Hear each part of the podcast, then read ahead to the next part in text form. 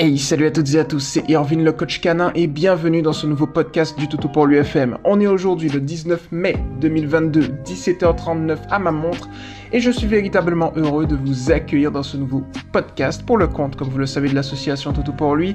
Aujourd'hui, on va aider Ingrid. Salut à toi Ingrid, merci de ta confiance. Allez, je lis ta publication, c'est parti, let's go. Bonsoir, j'ai un chien de 8 ans.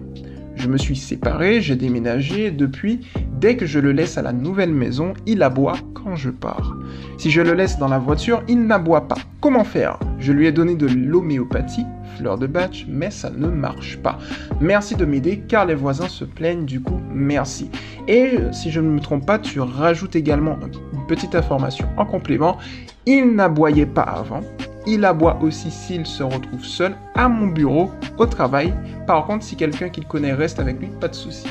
Eh bien Ingrid, je pense que j'ai détecté le petit problème de ton beau loulou, c'est qu'il souffre euh, d'hyperattachement. Et aussi, euh, alors pas seulement, hein. on va voir la différence entre les deux, qui est très simple, il, euh, il n'arrive pas à supporter la solitude dans un contexte bien défini. Alors, quelle est la différence entre le fait d'avoir l'hyperattachement effectivement et de ne pas supporter la solitude? C'est que l'hyperattachement, ton chien au niveau émotionnel va être attaché à toi et il ne va pas supporter tout simplement que tu ne sois pas là. Voilà. De l'autre côté, euh, le fait qu'il ne supporte pas la solitude, c'est que tu vois, quand un chien ne supporte pas la solitude, il n'y a pas forcément l'hyperattachement, bien qu'il y ait une corrélation entre les deux. C'est-à-dire que si euh, tu as un chien qui ne supporte pas la solitude, il est possible qu'il ne soit pas hyper attachant, c'est possible. Mais par contre, euh, un chien qui souffre d'hyperattachement, forcément ne va pas supporter la solitude. C'est là un petit peu la petite nuance que j'ai détectée. J'espère que j'ai été clair. Euh, donc du coup, maintenant qu'on a défini la petite cause vis-à-vis de ça, pourquoi euh, ça s'est produit? Ce qui est très intéressant, c'est que justement on t'a posé des petites questions euh, à ce niveau-là. Et comme tu l'as dit, il n'aboyait pas avant. Pourquoi?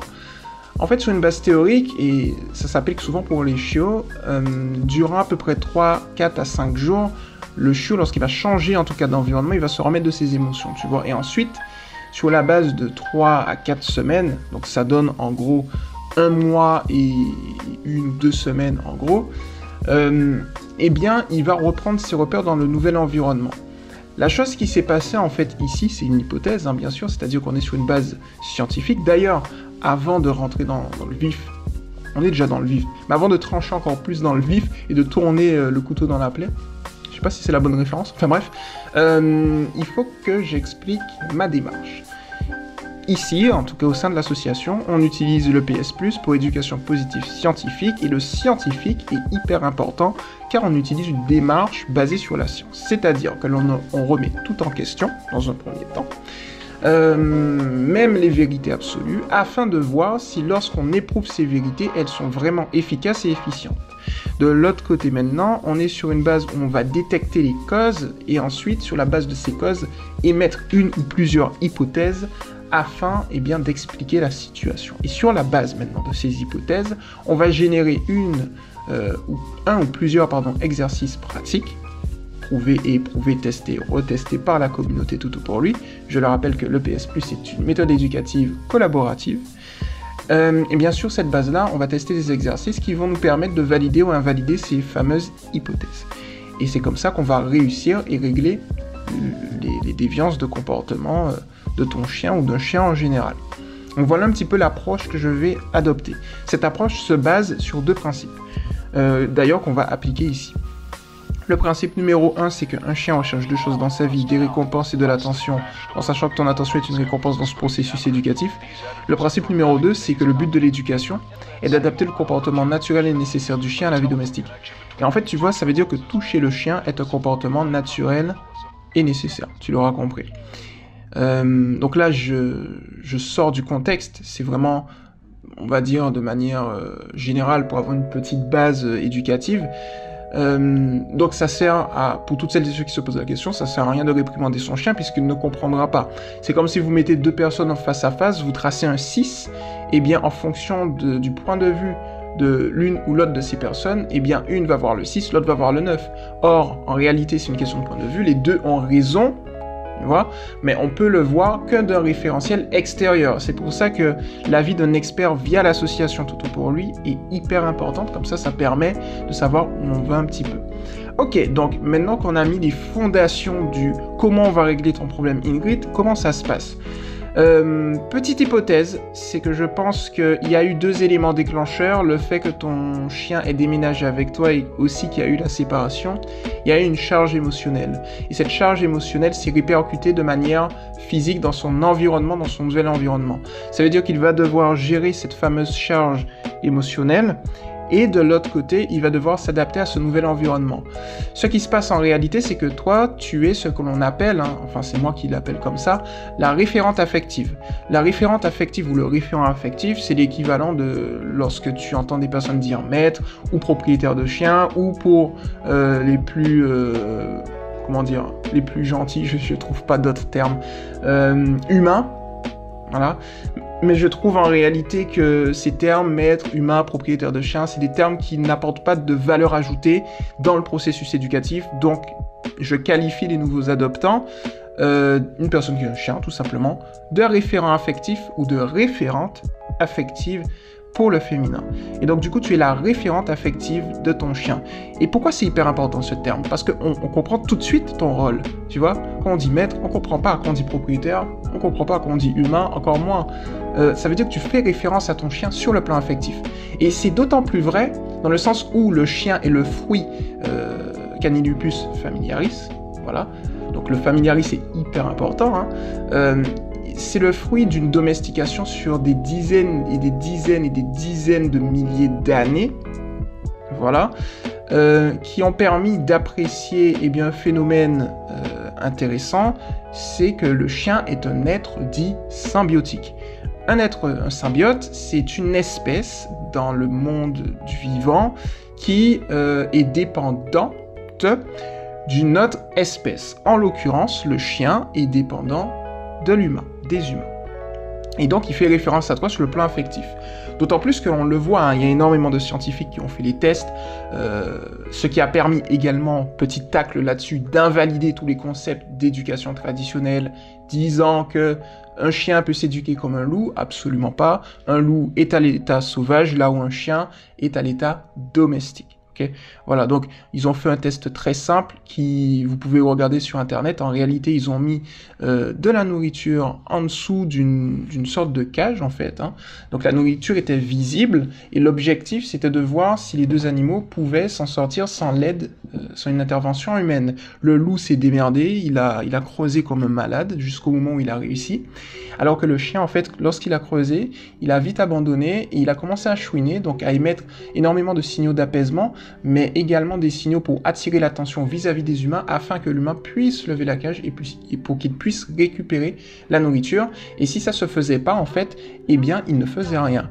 Donc ça, c'est par exemple une preuve. Ah tiens, en même temps, tu es en train de, me répondre, euh, de me répondre là-dessus. Alors c'est cool parce que je vais te répondre en même temps. Bouge pas, hein. c'est en live hein, en même temps. Hop là. Alors, bonjour Ingrid, c'est Irvine. Tac. Je suis à vous dans quelques instants. Veuillez patienter. Et là, normalement, normalement, il y a une petite musique, tu vois. Ah oui, mais il y a la musique du fond du podcast, donc c'est hyper intéressant. Qui fait cette musique? Je l'ai choisie personnellement. Ça m'a pris deux heures pour choisir cette musique. Alors, qui fait, bordel? Hop là, je suis en train de tourner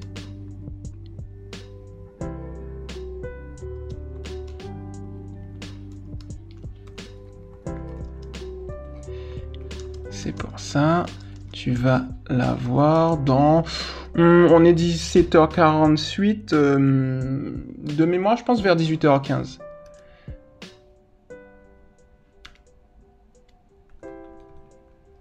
Allez, on va, on va dire très bientôt. Dans 30 minutes environ. Le temps de le terminer et le poster. Voilà, let's go. On parlait de quoi, mesdames et messieurs? Euh, film, donc oui, on parlait du fait euh, que le chien était justement sur une base où il est obligé de s'adapter. J'ai perdu le film, mais je le retrouve toujours. Et Erwin retrouve, retrouve toujours, retrouve toujours son fil. Donc, du coup, euh, on va revenir sur le B à bas, avant que je m'évade un petit peu dans tout, euh, toute cette technique.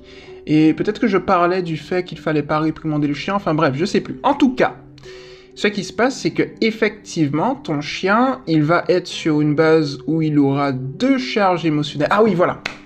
Nickel, je vous dis que je retrouve toujours le fil. Donc on parlait des loups et euh, des chiens, et du fait qu'il y a clairement un clivage entre les deux. Le loup, c'est Canilupus lupus, pour le loup gris commun en tout cas, et le chien Canilupus familiaris. Ils viennent effectivement d'un ancêtre commun dit Canilupus, mais un loup n'est pas un chien. Et par conséquent, eh bien, euh, le chien va avoir un schéma, un logiciel canin diamétralement opposé à celui du loup. D'accord? Voilà, quand bien même les espèces sont proches et peuvent faire, par exemple, comme on le sait, les fameux chiens-loups, d'accord?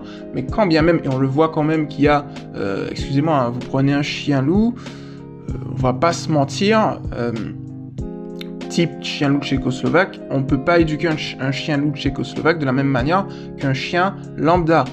Euh, donc ça prouve effectivement que ce croisement eh bien, euh, fait également une mixité au niveau du logiciel euh, mi-loup, mi-chien, d'accord Indiquant qu'il faut avoir une stratégie différente. C'est pour ça que euh, lorsque quelqu'un vient et me dit mais tu peux éduquer un loup comme un chien, j'ai envie de le gifler, d'accord Bon, revenons maintenant à nos moutons ou plutôt à notre toutou.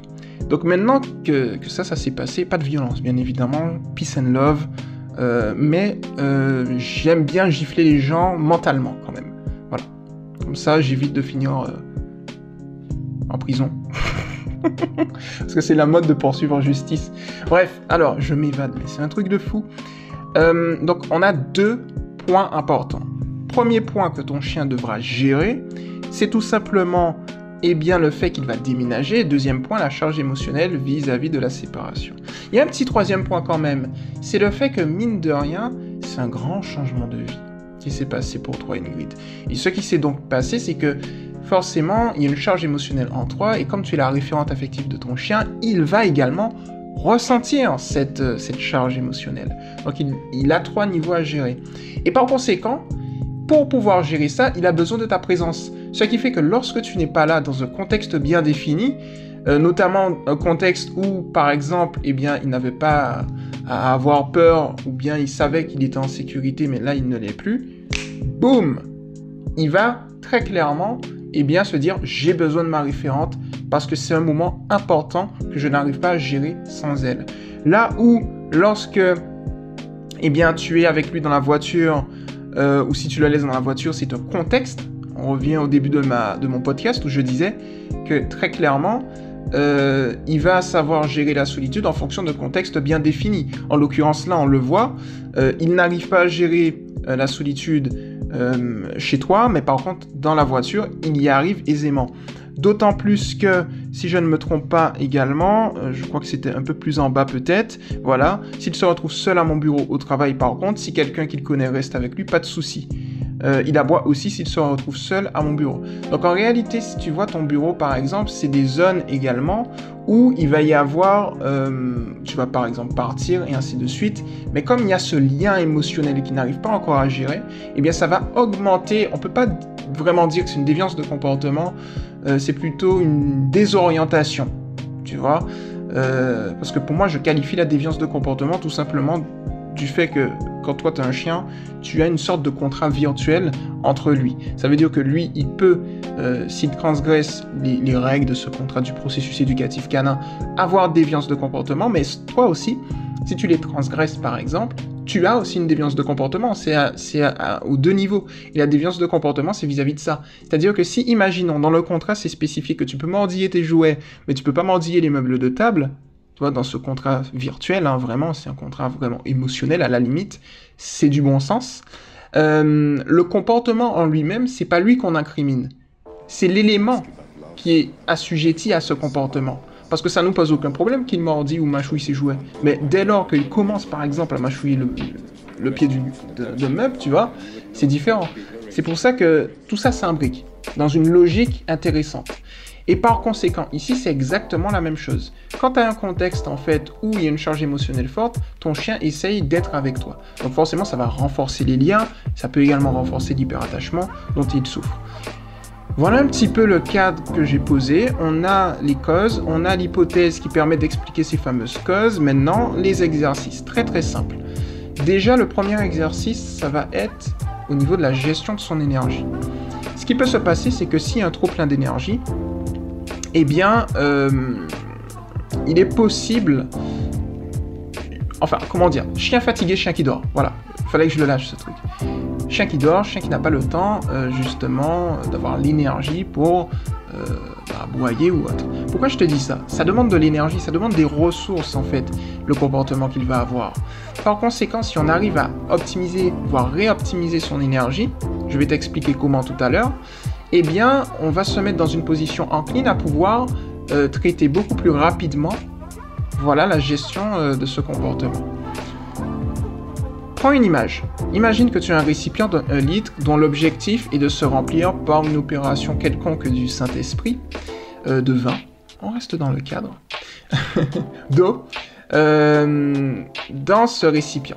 Chaque matin à 7h1 précise, j'aime bien être précis, 7h1, eh bien tu auras un litre d'eau qui va du coup être rempli.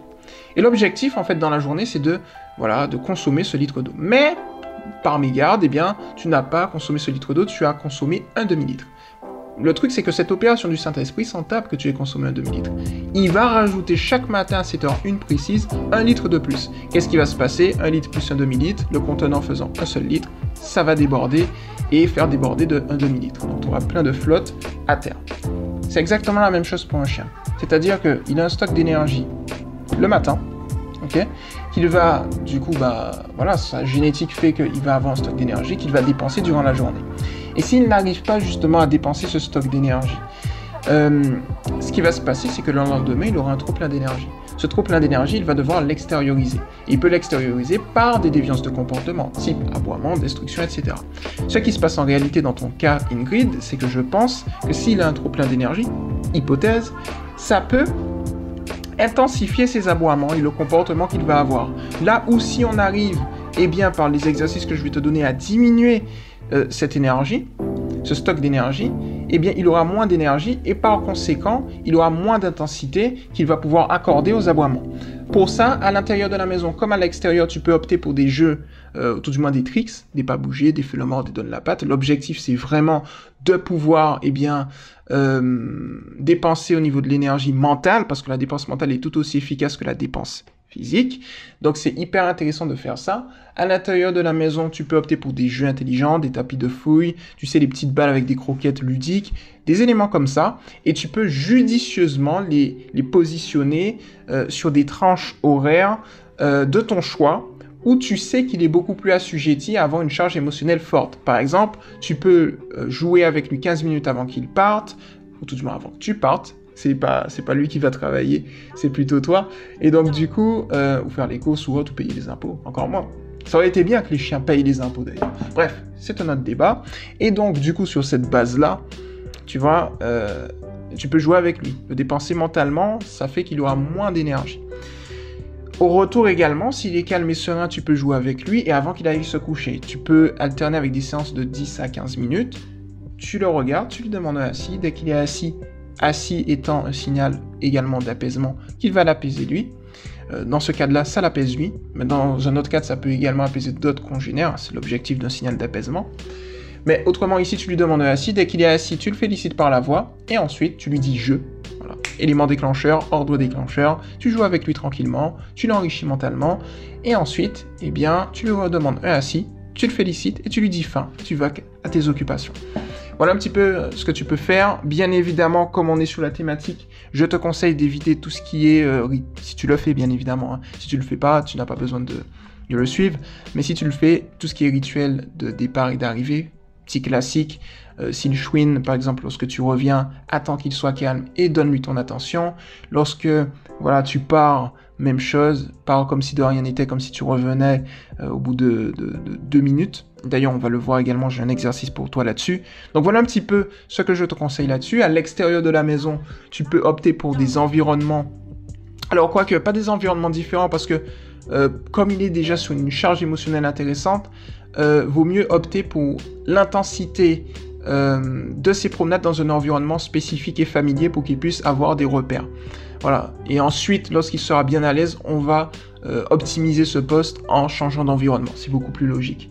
Donc du coup, sur un environnement euh, spécifique, tu peux par exemple alterner des promenades en longe, des promenades en laisse, la marche en laisse.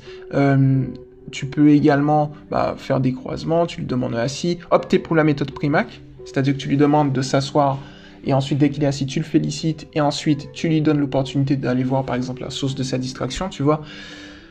Voilà, des éléments comme ça qui vont, tu peux jouer avec lui, tu peux, euh, tu peux faire plein de choses, donc tu vois, ça va l'enrichir en fait. Et du fait que ça va l'enrichir ensuite, il y aura une optimisation de l'énergie qui va être faite, et de cette optimisation maintenant, on va passer à l'exercice principal. Et quel exercice? Tu vois, en fait, l'animal, quand il est dans, cette optique, il va apprendre, enfin, le secret de l'éducation. C'est deux choses.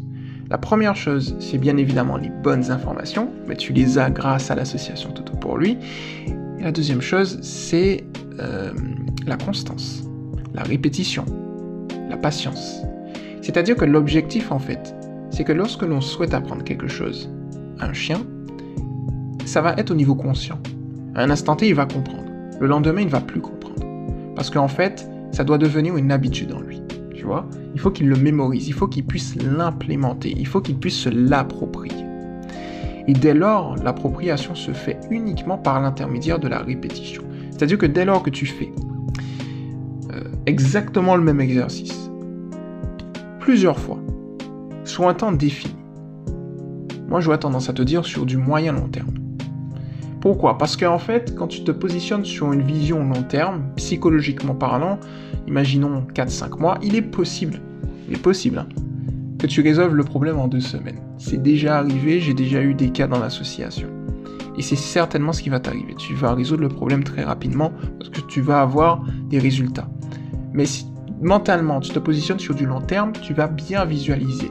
Euh, tu vas pas stresser. Euh, voilà. Et puis pour tes voisins, ce que tu peux faire, c'est leur expliquer la situation et que tu puisses euh, leur dire que tu, fais les efforts nécessaires. Pourquoi? Parce que en fait, tu sais, il n'y a rien de plus, frustrant pour, une personne qui n'a pas de chien d'entendre un chien aboyer et d'être impuissant et de se dire, je pense que c'est ça qu'ils doivent se dire, ils doivent se dire mais qu'est-ce qu'elle fait Elle fait rien pour régler le problème. Et du coup, pour éviter, pour, si tu veux, euh, éteindre le feu, il faut leur montrer que tu, fais des efforts. Ces efforts vont être sur une certaine période, mais eux, ils ne le savent pas, donc il faut d'une certaine manière leur dire, euh, c'est un effort, hein, effectivement, à faire, hein, mais t'excuser là-dessus et dire, par exemple, euh, que tu fais les efforts nécessaires afin de régler le problème, pour qu'ils voient la motivation que tu as, et tu vas voir que même peut-être certains, je sais pas quel est le niveau euh, euh, de comment dire de tolérance de tes voisins, mais ils pourront peut-être t'aider, tu vois. Donc tu peux opter pour ça, ça va permettre d'éteindre le feu comme je t'ai dit, et puis voilà. Ok, bon. Euh, je me suis un petit peu évadé, mais revenons sur l'exercice principal. Ce que je te conseille de faire, c'est la chose suivante. Le chien adore les habitudes. Le chien, tu vas réussir, le secret c'est la répétition. Donc, tu te positionnes dans une pièce, voilà, quand tu as un petit peu de temps, et tu vas observer ton chien. Et là, tu vas te lever, comme si de rien n'était. Tu vois En sachant qu'on a toujours en tête que tu appliques les exercices de gestion de l'énergie. Et on évite les rituels de départ et d'arrivée tu pars comme si de rien n'était, tu sors d'une pièce en fait, comme si de rien n'était, et puis tu sors pendant une à deux secondes. Tu sors pendant une à deux secondes, puis tu rentres et tu observes ton chien. Si tu vois qu'il est calme et serein, tu le félicites par la voix, tu vas t'asseoir, tu attends 30 secondes, tu te relèves, tu repars, et là tu augmentes le temps d'absence en passant de, 2 à, 1 à 2 secondes à 5 secondes. Tu fais exactement la même chose, tu reviens, s'il est calme et serein, tu repars et tu augmentes de 5 en 5. Donc tu fais 5, 10, 15, 20, 30 secondes. À 30 secondes maintenant, ce que tu fais, c'est que tu vas plus augmenter de 5 en 5, mais de 30 en 30. 30, 1 minute, 1 minute 30, 2 minutes. Tu es à 2 minutes, tu essayes de faire 2 minutes, 3 minutes, 4 minutes, 5 minutes. Tu es à 5 minutes, tu essayes de faire de 5 à 10 minutes. Si tu vois que lorsque tu re-rentres, ou bien lorsque tu sors, le temps d'absence est beaucoup trop long, ça veut dire qu'il faut que tu rétrogrades. Ça veut dire qu'il faut que tu diminues l'intensité, enfin l'intensité, la durée des absences. Et en fait, c'est ce qu'on appelle euh, une désensibilisation progressive, une, une, habituation. Voilà, en tout cas, moi, je l'appelle comme ça. C'est-à-dire que tu le fais progressivement. Tu vois, on utilise souvent la désensibilisation dans le cadre où le chien a peur ou il est agressif, donc il a peur, il adopte un comportement agressif, où il a peur, il reste sur la défensive, euh, des sensibilisations progressives, et on le lit souvent euh, à du contre-conditionnement. Ici, tu vas utiliser de la désensibilisation, c'est-à-dire tu vas le désensibiliser de, de cette crainte, en fait. C'est une forme de peur, en fait. Et il aboie par rapport à ça, il extériorise son état émotionnel, c'est normal.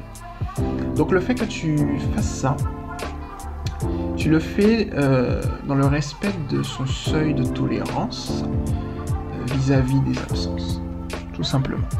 Donc voilà un petit peu ce que je te conseille là-dessus. C'est le socle, c'est l'exercice de base. Et cet exercice fonctionne pourquoi? Parce que ce que je te propose ici, c'est des conseils que je qualifie euh, à fort potentiel de personnalisation. Donc tu vas voir que très naturellement, tu auras la possibilité de personnaliser ces exercices. Voilà un petit peu la chose. Ensuite, ce que tu peux faire, c'est euh, opter pour un témoin. Alors très souvent, en fait, je change de d'adjectif là-dessus. Si tu veux, en gros, un témoin ou un, ou hameçonnage ou un ancrage, en fait, avant que tu partes, tu peux instaurer avec lui un... J'ai bien dit qu'il ne faut pas mettre de rituel, mais là, ça va être une sorte de... Comment dire De contre-rituel. Je t'explique. En fait, quand tu pars, tu vas faire un rituel d'apaisement.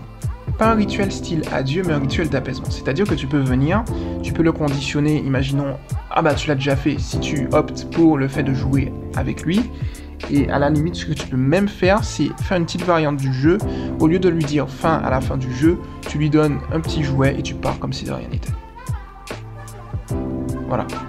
Ça, ça peut être un rituel. Le deuxième rituel, c'est que tu peux faire exactement la même chose, mais dans son panier et donc tu lui dis d'aller au panier avant que tu partes. Ça peut être une zone, un petit cocon qui va lui permettre de se mettre dans une position confortable où il aura confiance. Voilà. Donc tu vois, tu as, plein de choses comme ça qui peuvent être intéressantes. Mais l'exercice de base, c'est celui que je viens de te donner. Si maintenant, il n'arrive vraiment pas à supporter une à deux secondes d'absence, moi ce que je te conseille, c'est euh, de travailler non plus sur le fait de sortir d'une pièce ou de ta maison, mais sur la distance. C'est-à-dire que euh, par exemple, ben, tu vas te mettre à un mètre, calme et serein, tu félicites. Ensuite, tu attends quelques secondes, deux mètres, tu attends. Allez. En fait, ce qui se passe, c'est que si tu veux, tu te mets à un mètre. Enfin, je vais y arriver. J'organise mes idées, sans live. tu es proche de lui. Tu recules de un mètre. Quand tu es à un mètre, tu attends 5 secondes. Ensuite, tu réavances et tu félicites s'il est calme et serein. Tu fais la même chose, cette fois-ci à 2 mètres. Tu attends 5 secondes et tu réavances. Puis 3 mètres, puis 4 mètres, puis 5 mètres. L'idée, en fait, c'est aussi, d'une certaine manière, de le faire inconsciemment. Donc, pour ça, il ne faut pas réellement qu'il ait ton attention dans cet exercice. Il faut qu'il soit occupé à faire quelque chose. Donc, laisse-le jouer, ou bien lorsqu'il est en train de euh, se restaurer. Et puis, de 3 mètres, puis 4 mètres, puis 5 mètres. Et puis ensuite, euh, 4 mètres, euh, et tu sors de la pièce en fait. Tu vois. Et de là maintenant, tu attends une à deux secondes et tu rentres. Et s'il y a un échec, tu rétrogrades, tu diminues l'intensité ou la difficulté de l'exercice. Si c'est trop facile, tu augmentes euh, la difficulté de l'exercice comme je t'ai montré, en augmentant en réalité le temps des absences. Et enfin, tu vas faire une mise en situation. La mise en situation, c'est que tu vas partir, par exemple, faire des courses, imaginons, ou, te promener dehors 10-15 euh, minutes. Et ce qui peut être intéressant et que je conseille énormément, c'est sur Amazon, tu vois. Euh, Amazon ou autre d'ailleurs, hein, qu'importe. En tout cas, un site de e-commerce euh, ou autre, où tu auras la possibilité de d'acheter des petites caméras qui coûtent à peu près 30-40 euros, qui vont justement te permettre de le filmer afin de savoir très exactement à quel moment ton chien il euh, adopte un comportement, euh, enfin où il est stressé, tu vois, où il n'arrive plus à gérer euh, la, j'allais dire la force de ses mâchoires, je mélange tout, où il n'arrive plus à gérer sa solitude en fait, tu vois? Donc voilà un petit peu ce que je te propose. Voilà pour le coup. J'espère que ton podcast t'a plu. Hein. Euh, de toutes les manières, comme j'aime bien te le dire, on est là pour optimiser avec toi. C'est-à-dire que là, tu as la première base, le premier socle. Euh, maintenant, je te suis. Je suis directement ton référent là-dessus. Et l'idée, ça va être de euh, que tu, de, de, ton initiative, pardon, tu puisses revenir vers nous pour qu'on puisse te conseiller, qu'on puisse optimiser avec toi jusqu'à résolution du problème. Comme tu le vois en réalité, l'objectif euh, de l'association Toto pour lui, c'est vraiment de... Comment t'expliquer? Euh, de te donner une expertise professionnelle. De toute façon, je suis certifié, je suis un comportementaliste canin, c'est-à-dire que je peux exercer le métier, mais je préfère non pas l'exercer de manière euh, avec une, infrastructure euh, où on aurait un intérêt personnel, tu vois, c'est-à-dire comme mon métier en fait, mais je le fais uniquement pour le compte de l'association. Voilà, c'est vraiment euh, comme ça que je vois les choses et c'est ma vision en fait. Hein. C'est comme ça d'ailleurs que je vais pouvoir, qu'on va pouvoir tous ensemble diminuer le taux d'abandon de 10% pour 2024. C'est en faisant ça. Donc en réalité ici, tu as vraiment un expert canin. Je parle de l'association qui est l'expert canin. Euh, qui va pouvoir t'aider, te faire un suivi. C'est comme si tu as un expert canin dans ta poche, où tu peux demander euh, si tu as des doutes et bien des questions en permanence, et on est là pour t'aider. Donc voilà un petit peu ce que je te propose. J'espère que ton podcast t'a plu. À toutes celles et ceux qui m'ont écouté également, je vous invite du coup, parce que ça fait bien longtemps que je l'avais pas fait d'ailleurs, je vais reprendre, mais là on a un nouvel objectif, d'accord, pour redynamiser euh, encore plus le mouvement, enfin le mouvement, l'association. Donc on va reprendre les vidéos sur YouTube. Donc du coup, je vous invite à vous abonner à Toto pour lui TV. Si vous n'êtes pas encore sur le groupe de l'association C'est Éducation Positive pour les chiens officiel, pardon, j'ai arrivé entre crochets officiel, tiens du 6 Toto pour lui. Et puis sinon, je vous invite à naviguer sur totopourlui.com. Il y a une base de ressources hyper intéressante, e-learning, avec l'histoire de l'association et ainsi de suite. L'éducation positive scientifique, qu'est-ce que c'est, et ainsi de suite. Ça va être hyper intéressant pour vous. Allez, je vous laisse là, c'était Erwin le. Et on se retrouve très rapidement dans un prochain podcast. Ciao.